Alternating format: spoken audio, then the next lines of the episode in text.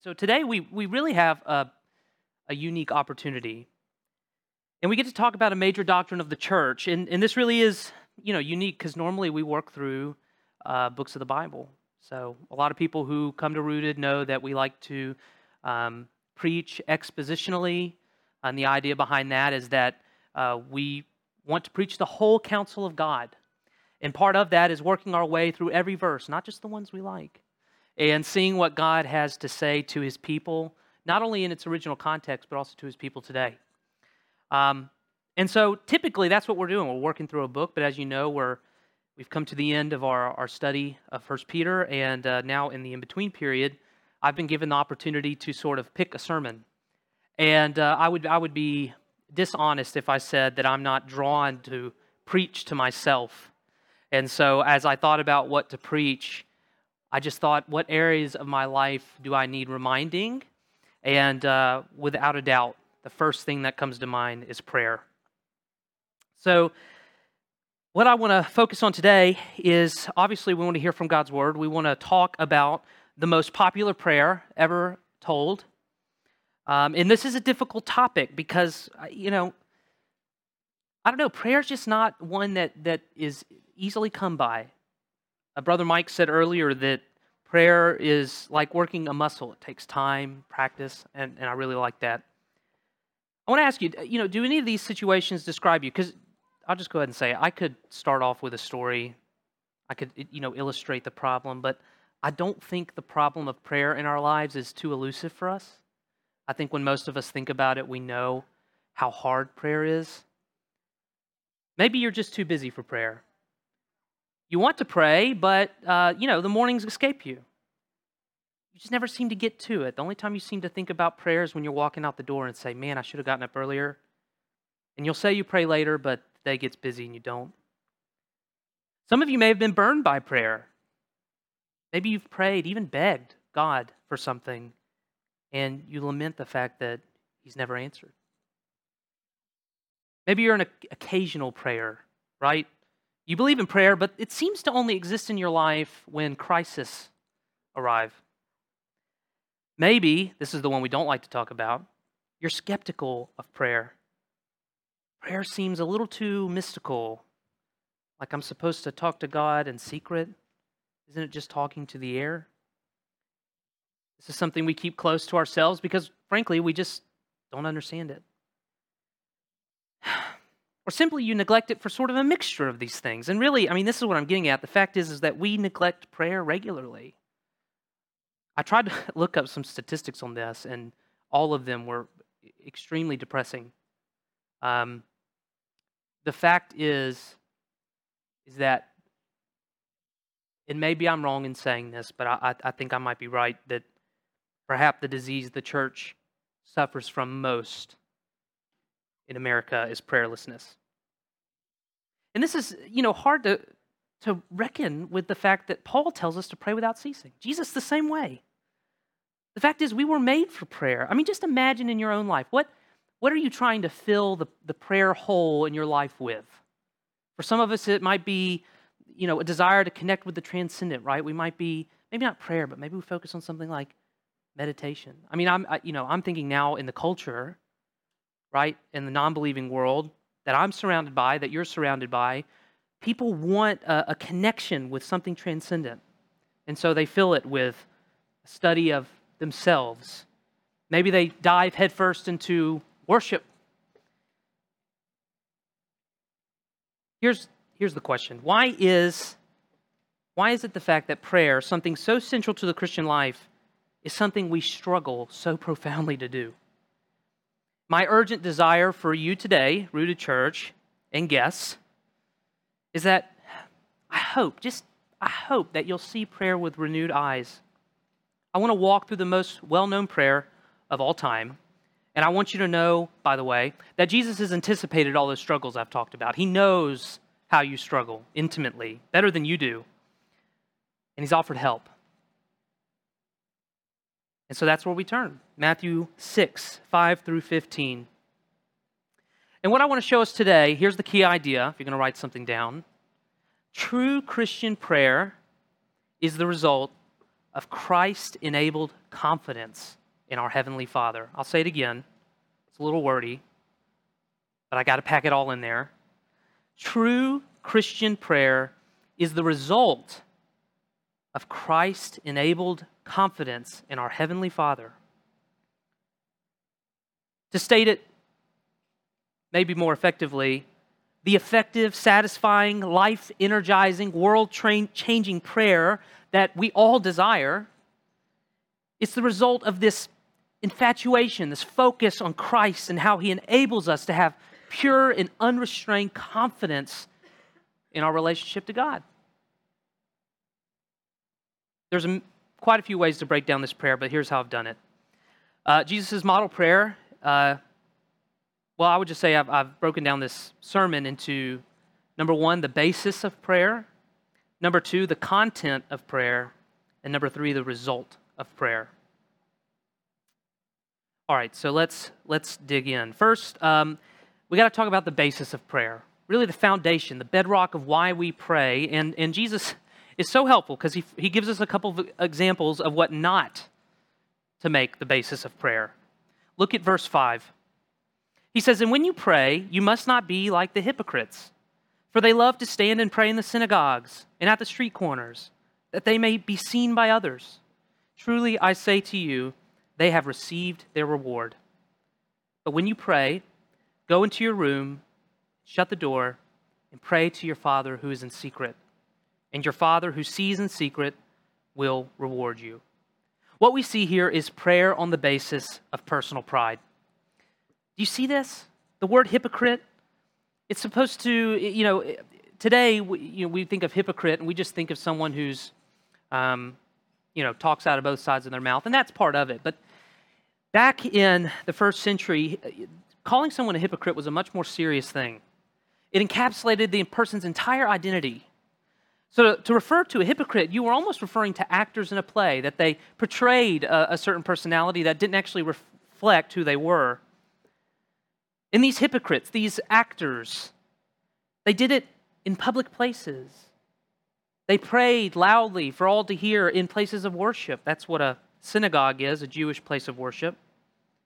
And you know what's interesting? Jesus says they receive their reward. And if you've ever wondered what that is, it's not abstract, it's right there in the text. It says that they may be seen by others. They've received that reward. They wanted praise, they received praise from men. What's the problem here? Is this passage about prayer location? No. No, I mean, yes, we're told to go pray in secret, close the door. But the fact is, is even Jesus prayed publicly. He prayed in front of his disciples. No, what's going on here, Jesus is saying that prayer requires a pure motivation. Prayer motivated by a desire to impress men will get you just that the praise of men. And this is why we're told to go into the room and shut the door and pray. You see, the basis of prayer cannot be personal pride because it won't get you God in the end. When we pray in secret, we reveal what we're really there for. In front of everyone, we're there for God. We need a better basis for prayer, and uh, thankfully, Jesus, He gets us there. But one other way, one other example of what a good basis of prayer is not, and that is in verse 7 and 8. And we'll read there. and when you pray, do not heap up empty phrases as the Gentiles do, for they think that they will be heard for their many words. Do not be like them, for your Father knows what you need before you ask Him. All right, this one is, is not as obvious as the last one, um, but what we see here is prayer on the basis of personal control.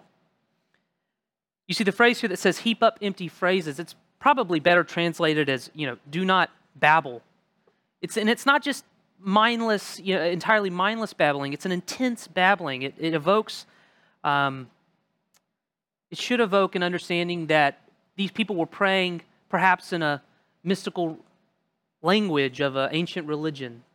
Nevertheless, they were empty phrases. Some of them even thought that they would be heard, heard for their many words, both in Jewish and pagan times or in pagan tradition. God could be coerced by the length of your prayer. The more words you pray, the more likely God is to hear you. And this is an important part of the historical context that I think we miss when we read this text. And that is today we don't really struggle with a culture that's obsessed with pagan deities. But back then, in the first century, in the time of Jesus' disciples, when he preached this sermon, it was all the rage. People were obsessed with pleasing the deities of ancient Greece, of Rome. And what that meant was is that their deities were much like us. They were malleable, impressionable, they could be coerced and convinced. In fact, people saw prayer as mean, uh, merely a way of trying to bend the will of the gods in their favor.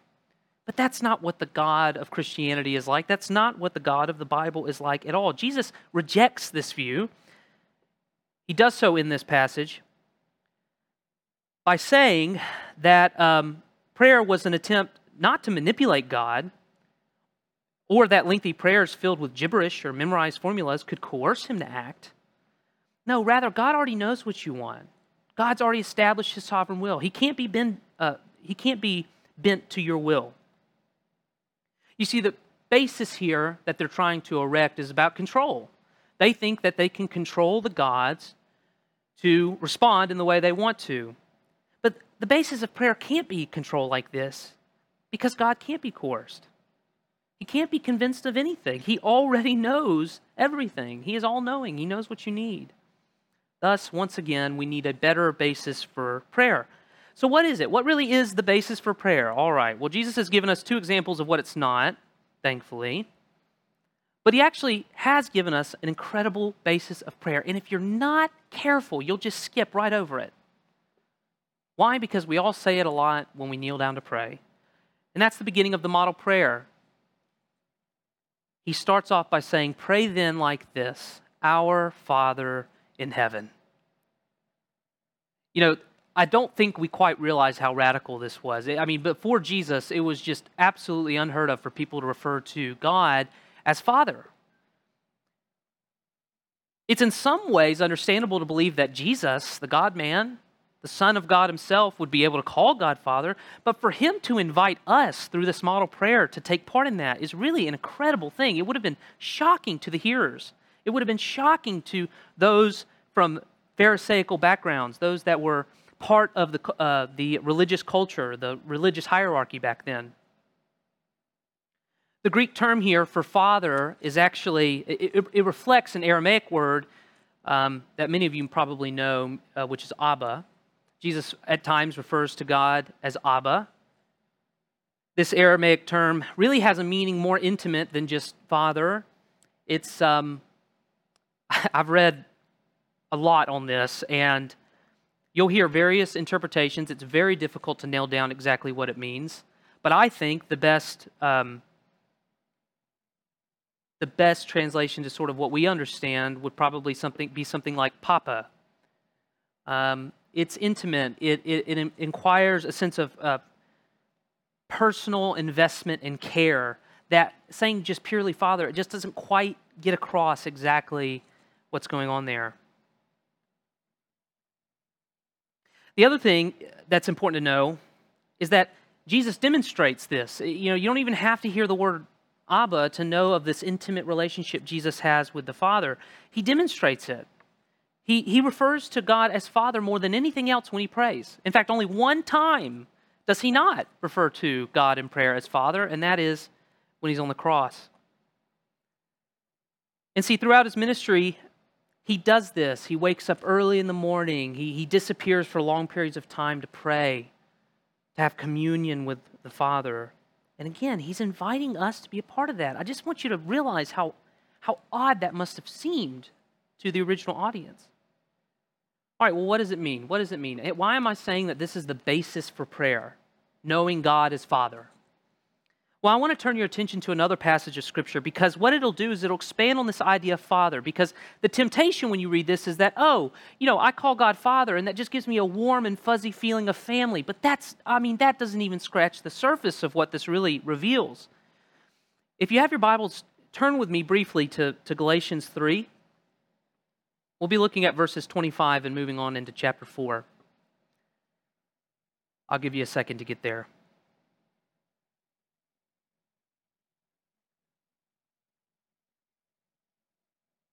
The idea here in Galatians 3 is that Paul is going to expand on this idea of what it means to be a child of God. And I want you to listen for key words that talk about what that family relationship really is like. It's so much more than just the warm, fuzzy feeling of knowing God is our dad in heaven. It's so much more than that. Listen now to Galatians 3 25, verse 25. But now that faith has come, we are no longer under a guardian. For in Christ Jesus you are all sons of God through faith. For as many of you as were baptized into Christ have put on Christ. There is neither Jew nor Greek, there is neither slave nor free. There is no male and female, for you are all one in Christ Jesus. And if you are Christ, then you are Abraham's offspring, heirs according to promise. I mean that the heir, as long as he is a child, is no different from a slave, though he is the owner of everything. But he is under guardians and managers until the date set by his father. In the same way, we also, when we were children, were enslaved to the elementary principles of the world. But when the fullness of time had come, this is the important verse. But when the fullness of time had come, God sent forth his Son, born of a woman, born under the law, to redeem those who were under the law, so that we might receive adoption as sons. And because you are sons, God has sent the Spirit of his Son into our hearts, crying, Abba, Father. So you are no longer a slave, but a son, and if a son, then an heir through God. You see, when we pray, Our Father, we're acknowledging much more than just a relational standing with Him. We've been adopted into the family of God. And this is a gift. This is a gift bought with the precious blood of our Lord and Savior, Jesus. And this is the true basis of prayer. It's why Jesus invites us to acknowledge God in this way. You see, this is prayer based or prayer on the basis of adoption. We're heirs with Christ. We have access to God through Christ. Do you realize what it means to pray, Our Father? It's not just that warm, cuddly feeling I was talking about. It's as soon as you say, Our Father in heaven, you have to think about all that Jesus has done for you. You have to consider the cost of what Jesus bore on the cross in order for you and me to come to address God as Father. Our Father is so much more than just that relational standing, the result. Our, our praying to Him as Father, the basis of our prayer is a result of the gospel. If you want a paradigm shifting moment to sort of unlock prayer for you, the possibilities in prayer, I, I want to I want to argue something that might sound obvious when I say it, but I really want you to think about it. Prayer and the gospel are inseparable. Prayer for the believer and the gospel of Jesus Christ are inseparable. Because, like the gospel, we come to God utterly helpless. We can't help ourselves. We don't know what to pray for, we don't know what we need. But Christ makes a way for us. Do you know why we pray in Jesus' name? We pray in Jesus' name because Christ stands as our advocate before God. He gives us access through his blood bought redemption his sacrifice. It gives us a connection to God like never before. Until you have that in mind as you pray, I'd argue you're not, well, you're likely not really praying. Tim Keller, uh, a pastor, former pastor, he puts it like this. I really, I love this quote. He says, Our prayer must be in full grateful awareness that our access to God as Father is a free gift won by the costly sacrifice of Jesus, the true Son, and then enacted in us by the Holy Spirit, who helps us know inwardly that we are His children. To pray in Jesus' name is not meant to be some magic formula, as if it's the uh, pronunciation of the words um, that will coerce God's power or mechanically tap into some supernatural force. No, Jesus' name is shorthand for his divine person and saving work. To come to the Father in Jesus' name, not our own, is to come fully cognizant that we are being heard because of the costly grace in which we stand. This is one principle of prayer that makes it possible to be heard by God, even though no one can fully, uh, no one can follow all the other guidelines and rules as we should. So, do you see why true Christian prayer is the result of this Christ enabled confidence we have in our Heavenly Father? This really is the, the key to prayer, to understanding what prayer is. This is sort of the focus of, of the model prayer, is that Christ enables us to have a confidence in our prayers that otherwise is impossible. But He not only enables us to have confidence when we pray, but Christ also enables us to have confidence that God will answer them in the way best for us. I would argue that most of us struggle with prayer because we've unknowingly prayed on a different basis. Not on the basis of our adoption, not on the basis of our salvation in Christ. Perhaps you've prayed on the basis of a spiritual checkbox. This is one I struggle with. I pray because it's on the to do list. I pray because it's part of the Christian life. I've got to do it. I've got to pray. God tells me to pray. I'm supposed to pray. Oh my goodness. I get up in the morning, pray, Matt. You know, it, I just end up not being any more genuine than the Pharisees. I become a legalist. I say, if I pray, I'm holy. God loves me. He values me. And that's just not true. I pray because Christ has given me unprecedented access to the Father. And this is great news. Because now if you if you want to pray, really pray. You don't have to be anxious about God whether God's going to listen. You're his child. He sees you as Christ. He sees you in the way that Christ relates to him. He sees you as his son and his daughter. God listens to his children. A good father always listens to his children. So don't think for one second, if you've been redeemed by the Son, that you can approach God in your sin and your struggles are going to keep you from him. You can't. You won't be you won't be kept from him. You've been adopted.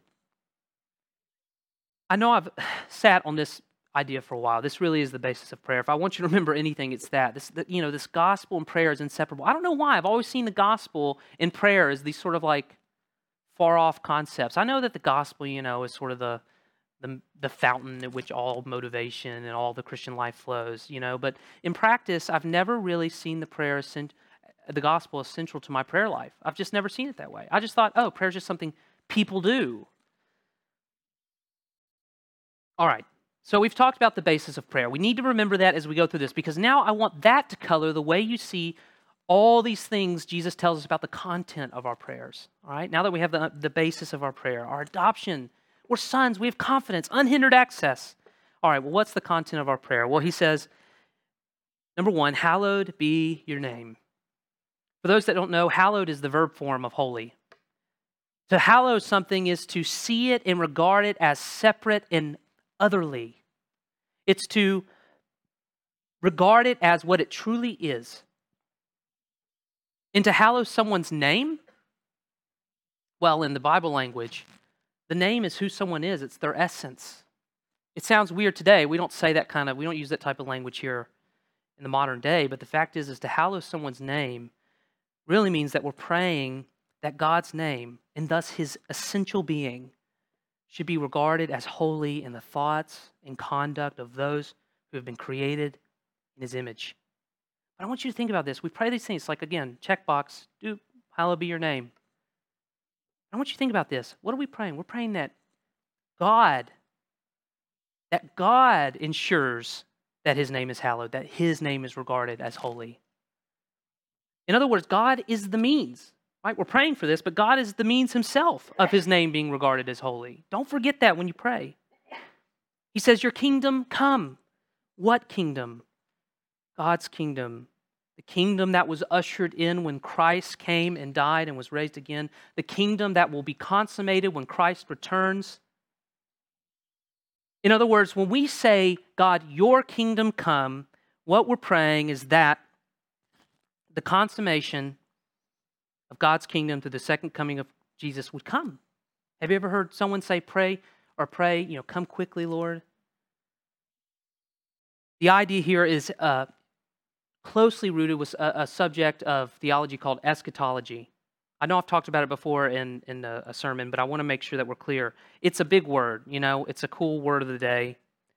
But it comes from the Greek word eschaton, meaning last things, ology meaning study of. So eschatology is the study of the last things. It's referring to what Paul would regard to as just that day, the day where Christ returns and we're united with him. When we pray, Jesus is saying, pray that God's name would be regarded as holy and pray that his kingdom would come, that Christ would return, and that this broken world would finally be repaired. But remember, God is the means of that kingdom coming. God will make it happen. He says, Your will be done on earth as it is in heaven. Your will, God's desire for the world, His plan, His sovereign plan for the world. When we pray, Your will be done on earth as it is in heaven, what we're saying is, is that God's desires and plan for the world would be fulfilled on earth with the same immediacy and completeness as it is now already fulfilled in heaven. And guess what? Once again, God is the means of his will being done. But do you mean, I mean, really think about this. So we've talked, to, uh, I've, I've, realized now that I've skipped over a, a couple headings, but um, the point, really, what I want to make here is that in the content of prayer, we see different types of prayer emerge.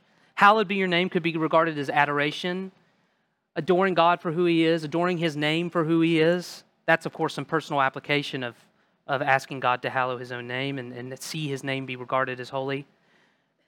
But saying, Your kingdom come and your will be done on earth as it is in heaven, this is, a, this is an act of submission. And I don't think many of us are really prepared most days to, um,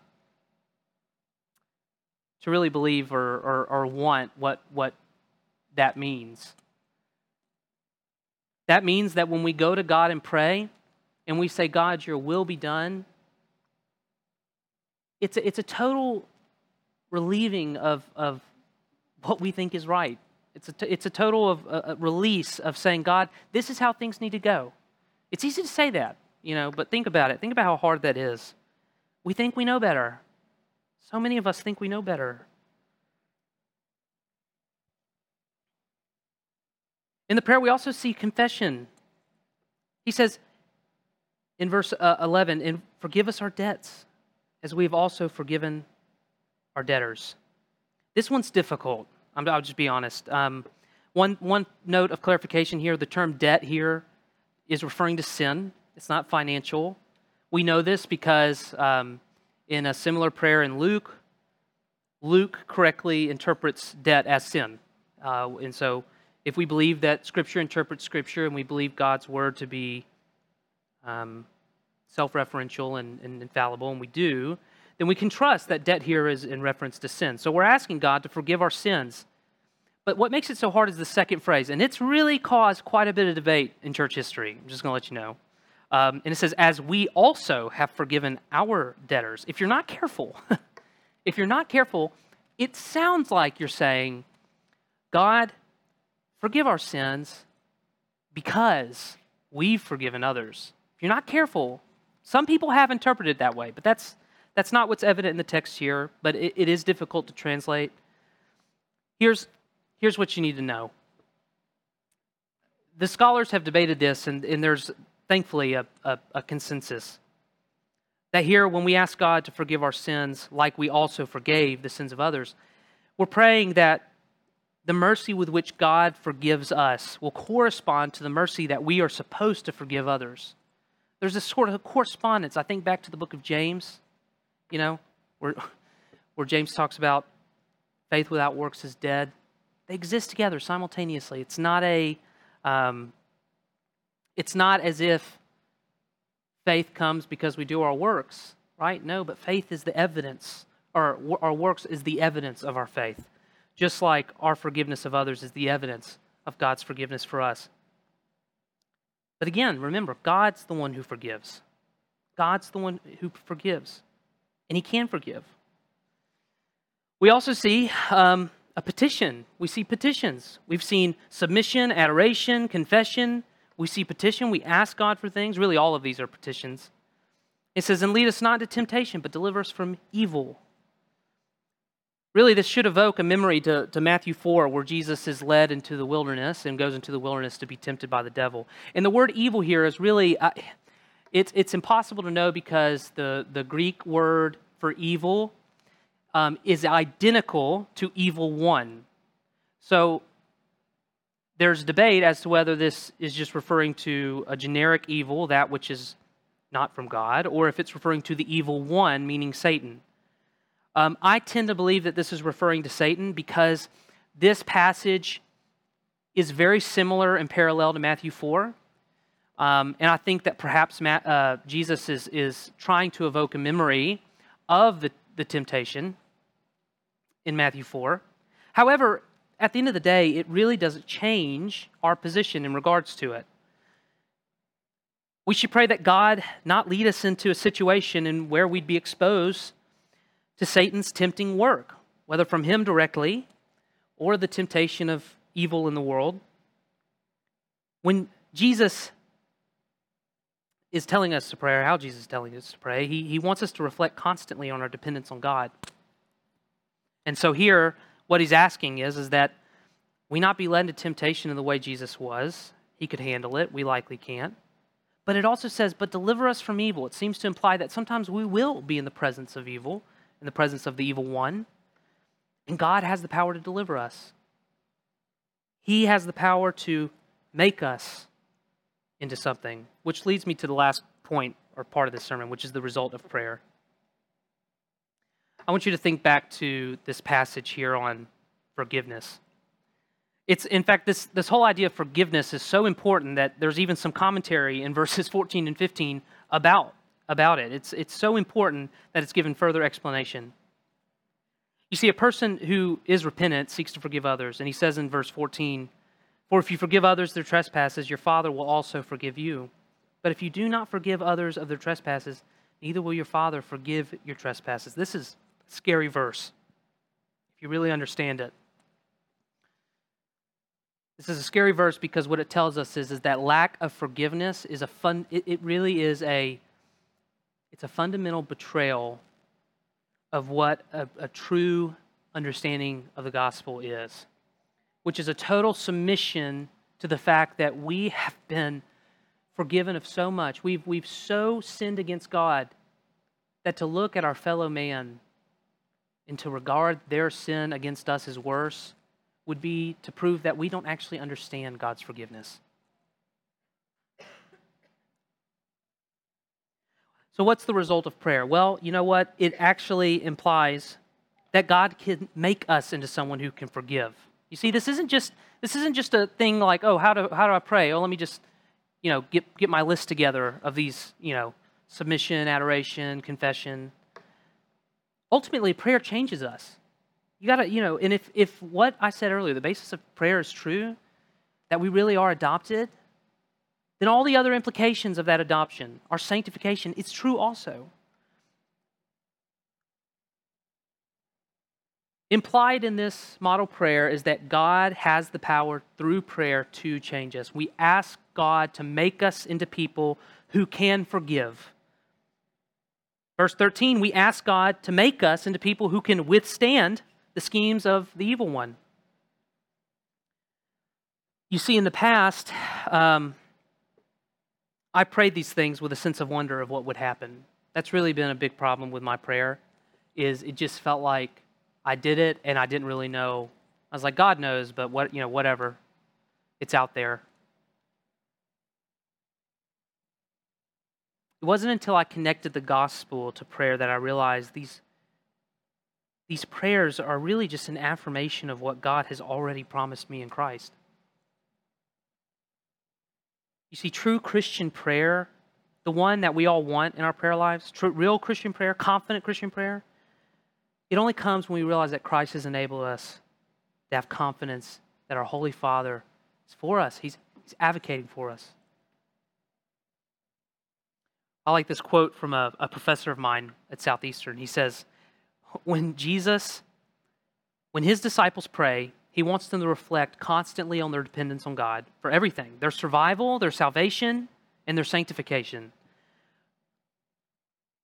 So that God, when he provides their daily bread, gracious forgiveness, and rescue from the temptation to which they would have otherwise succumbed without Christ. They will remember and be reminded of all the good things that come from him and grant him the praise he is due. I've come to realize, uh, you know, let me close by saying this.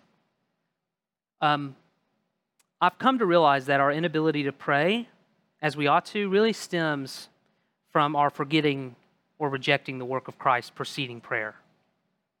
That's, I mean, that's really where our, our prayer falls apart. At least for me, that's how my prayers fall apart. If you want to pray, you got to remember these things. You got to remember God loves you. He is a loving father. You've been adopted into his family, and with that, you become an heir and you have unhindered access to him. You know, I invite you, Rood Church, guests here, I want you to experiment with me. This is, again, I'm sort of preaching to myself here this morning. You know, I want you to experiment with me. You know, the renewal I want in my prayer life, it's not going to be accomplished by the mere act of prayer, uh, but true communion with the God within it. So, will you guys just, you know, experiment with me today, even today, in your life? Just remember, I just ask you, remember the gospel in your prayers. Remember what it means for you as God's child. And uh, we'll see what that, what that produces. I have a feeling it's going to bring about the renewal we, we want so badly. Finally, because I'm, I skipped over it, I want to make sure that, you know, Jesus didn't, when he, when he preached this, by the way, he didn't forget to mention our daily bread like I did. so, um, what's important to know, because again, I want to preach the full text. I want to know, you know, this is God's word. It's important to remember that um, when he says, "Give us this day our daily bread," he is actually talking about food. Every, every virtually every Bible scholar agrees on this. He's talking about real sustenance. This is so foreign to us now, by the way. you know, we're just sort of like, you know, hey, we, we've got you know groceries for the week. But you know, it really should make you think back to you know the manna in Exodus, the people wandering in the wilderness. God provides the manna for his people, for the nation of Israel. But you know what he says? He doesn't say, Here, here's an abundance of manna. Load up your cupboard. Right? No, he says, No, take only today's worth of manna that you need. Leave the rest. Just today's. The only exception to that was on the Lord's Day. Um, on the Sabbath, they would, they would gather, uh, the day before, they would gather too, so that they wouldn't have to work on the Sabbath. But the, the point is this God has designed us to be daily reliant on Him. And I think another reason our prayers fail, by the way, is because we don't have a daily reliance on God. We treat our spiritual needs like we do our food. We think, let me just handle all of this. Let me just handle all of my spiritual needs.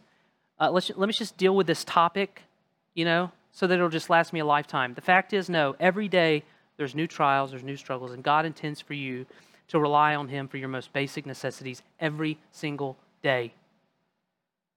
All right, last thing. I encourage you guys, when you pray, the next time you pray, I want you to slow down. I want you to pray like you mean it. I want you to pray like God is really your Father, that Christ has enabled you. And I want you to, I just want you to believe every word you say. And then I want you to remember what you've prayed and just watch God work. So let's practice now. I'm going to pray for you, and then we're going to do the best thing we could possibly do, and that is we're going to reflect on Christ's sacrifice by taking of the Lord's Supper. Let's pray. God, thank you so much. Um, Jesus has given us an incredible reminder. We have an amazing basis for prayer, Lord. Father, our Heavenly Father, I'm so thankful, Lord, that you, you can't and, and you don't fail us like many fathers here do on earth. God, you're good and you're holy. Lord, you're set apart. God, we, I just ask, would you help us? Would you help us to, to be renewed in our prayer? Would you help us see you with fresh eyes? And God, would you cause us, would you cause us to come after you, to seek you in our prayer lives more than ever? God, we, we trust that this is true, and we trust that you can do it because of Christ's sacrifice. He has given us access to you, and you are listening Help us to believe that, God. Help us to believe that. Help us to believe it now as we take the bread and the cup, that we be reminded of Christ's sacrifice and all it means for us, not just in prayer, but in all of our practice, all of our Christian living. Oh Lord, we need your help. Come quickly. Until then, be with us now. In Jesus' name, amen.